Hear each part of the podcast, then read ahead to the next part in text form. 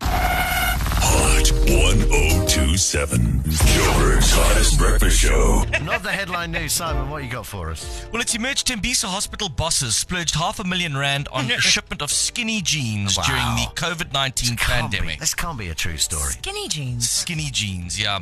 The chances of the perpetrators being caught are slim fit to none, but investigators have vowed to get to the bell bottom of it all. Oh, Simon.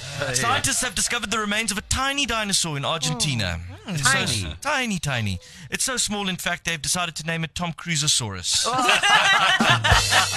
and according to a new poll, nearly 75% of Americans think the United States is headed in the wrong direction under Joe Biden. No. And here's the most disturbing part that includes Joe Biden.